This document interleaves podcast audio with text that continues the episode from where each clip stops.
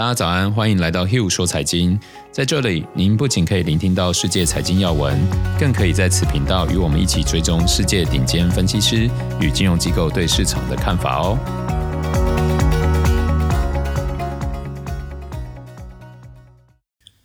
大家早，我是 Hugh，今天是二月五号，星期五啊。今天要跟大家先聊一下我主要持股之一 PayPal，美股代号 PYPL，最新缴出的财报表现如何？啊，现在已经是美国的财报季哦，所以我们遇到一些我自己感到兴趣的股票，就会带大家一起来看一下。那我们今天就先来看一下 PayPal，然后看看未来我们对它怎么看法。那这是一家我们还蛮喜欢的企业。那不过因为 PayPal 的故事其实很长，所以之前原本想放在个股系列为大家做介绍。那因为昨天凌晨他公布了财报嘛，所以我就想说，哎，用财报系列的方式，可能聊一聊它的比较优势，还有未来的展望。那反正大家有什么想法跟我讲，我再慢慢跟大家聊喽。那跟大家介绍一下，PayPal 主要营收就来自于金融支付的手续费。那这个金融支付手续费目前占它的营收比超过了九十五个 percent，所以其他部分我们可以先不看。呃，有时候我们看到一家公司的业务非常集中，多少都会有点担心，因为就代表说，假如有别的公司破坏式创新的时候，它可能就会一下就被击垮嘛。但 PayPal 的服务业务其实非常多元，像是从跨境的金流、信用付款、行动支付、个人钱包，甚至到今年初几乎已经越来越成熟的比特币交易，它都包办了起来啊。所以，大部分生活中的支付需求，其实它都可以包办起来。那也因此让 PayPal 在同业竞争中越来越有优势。呃，去年对 PayPal 来说，我认为是非常关键哦，因为它全年增加了七千两百七十万个活跃用户，这是一个很惊人的数字。全世界目前使用 PayPal 的人已经接近了三点八亿人，而且可以使用 PayPal 的店家几乎有三千万个。其实这都是一个很大很大的数字。接着我们就来看它这么广泛的流通性，让去年使 PayPal 的总交易额成长超过三成，好，达到九千三百六十亿美元。像我们之前谈到 IPO 独角兽。Affirm 的时候，我们就提到总交易额是金融支付行业最重要的关键指标，因为收费比率通常都是在一个固定范围嘛，就像我们平常使用信用卡交易一样，就是你店家能回馈给银行的，就是大概一到两个 percent 左右嘛。好，所以总交易额越高，就一定代表他们这个行业的收入更高。而且同时啊，金融支付其实很容易有一个群聚效应，比如说像呃，我们同侪之间可能会用接口支付啊，可能会有 Line Pay 啊。好，那当大家都一起吃完饭，然后讲说，哎，那你来陪我，那就变成说。平常没在用 Line 的人就开始用 Line 就有出现这样的群聚效应哦。所以这种生态圈，假如它建立起来，通常就会很难离开，因为大家会嫌麻烦嘛。所以去年 PayPal 交出三成的成长，我认为是非常非常有力道的哦，让 PayPal 的营收达到两百一十五亿美元，正式超越传统巨头 Visa 还有 Mastercard。事实上，这两个巨头去年营收反而是退步的。显然，在疫情肆虐下推升的支付需求，有很大一部分是被 PayPal 和 Square 给抢走的。Square 目前大概。排在第四名的位置，类型和 PayPal 其实蛮接近，只是它规模相对小一点，然后所以成长性也会更高。这一档 Square 未来我们还会有机会跟大家介绍。如果看股价表现，那差距会更明显，因为 PayPal 过去一年股价成长了一倍，而传统的 Visa 还有 Mastercard 仅收复了疫情期间的跌幅而已。可以说 PayPal 现在成为金融支付最好的企业了。由于很早就以全球市场为目标，PayPal 它现在支援几乎全球的范围。像我自己有时候那个网络购物，哎，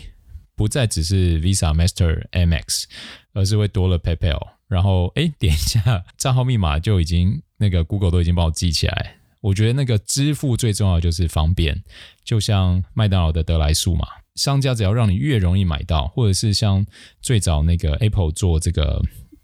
Apple Store，为什么？点两下，为什么 Face ID 就要让你可以买，可以完成支付？就是它要让你觉得支付这个行为越来越简单，你就越容易掏钱出来付。哦，那 PayPal 现在就是已经涵盖了二十五种货币，所以它的营业收入大概只剩一半是来自于美国。我觉得就是因为有这么强的国际市场竞争力，所以才可以跟传统巨头竞争哦，然后又可以跟后起之秀 Square 拉开一些差距。那我们接着就来看一下它现在本次财报的亮点哦，主要是来自于它对于今年的展望。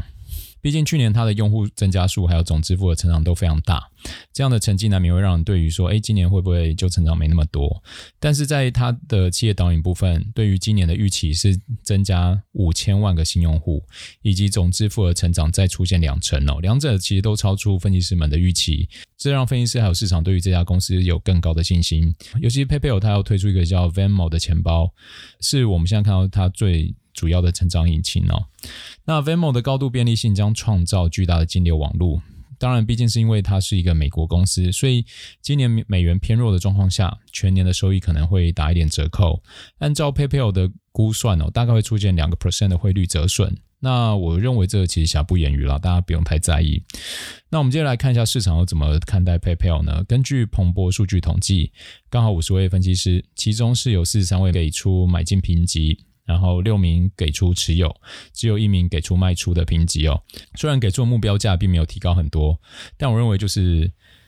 呃，当分析师给太高的目标价的时候，通常可能会有一些大家反而会觉得你怎么会给那么高？哦，那但是总体评价，我认为就是。的确比财公布财报前又上升了一点，最主要就是说，分析师们对于看到网络呃支付背后的信任这一点，PayPal 已经做得越来越好，而且其实。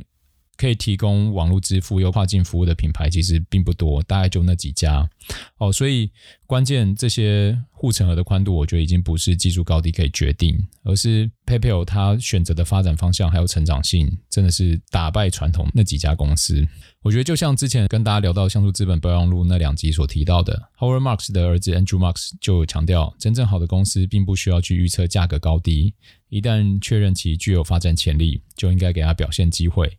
哦，如果可以再多加一句，我会说剩下的就要交给风险控管负责哦。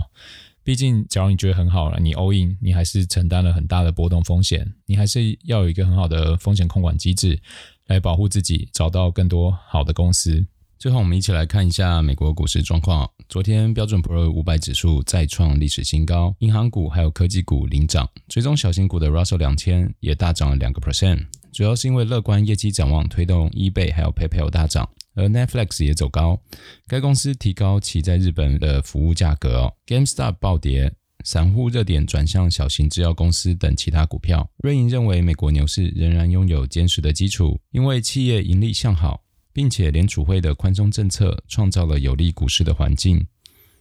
美国上周首次申请失业救济金人数创十一月以来最低水平，分析师预计周五将公布的一月非农就业人数将大增十万人。National Security 的首席市场策略分析师表示，市场焦点似乎已经转移回到基本面上了，疫情消息的逐渐转好。与此同时，公司业绩还有经济数据似乎也在显示复苏的迹象。此外，温和派民主党敦促将疫苗拨款从拜登纾困方案法案中单拆出来，以迅速通过。英国政府吊销中国官方媒体频道的播出许可，恐令双边关系更为紧张。阿里巴巴发行美元债。逾超过三百亿美元的认购，现有债券因为蚂蚁集团相关消息而走高。英国央行预计在大胆疫苗接种的计划推动下，该国经济将迅速反弹。马克龙呼吁中国提高其新冠疫苗的透明度。以上就是今天的 Hugh 说财经，有什么想法、好奇的，欢迎留言告诉我。我们下周见喽。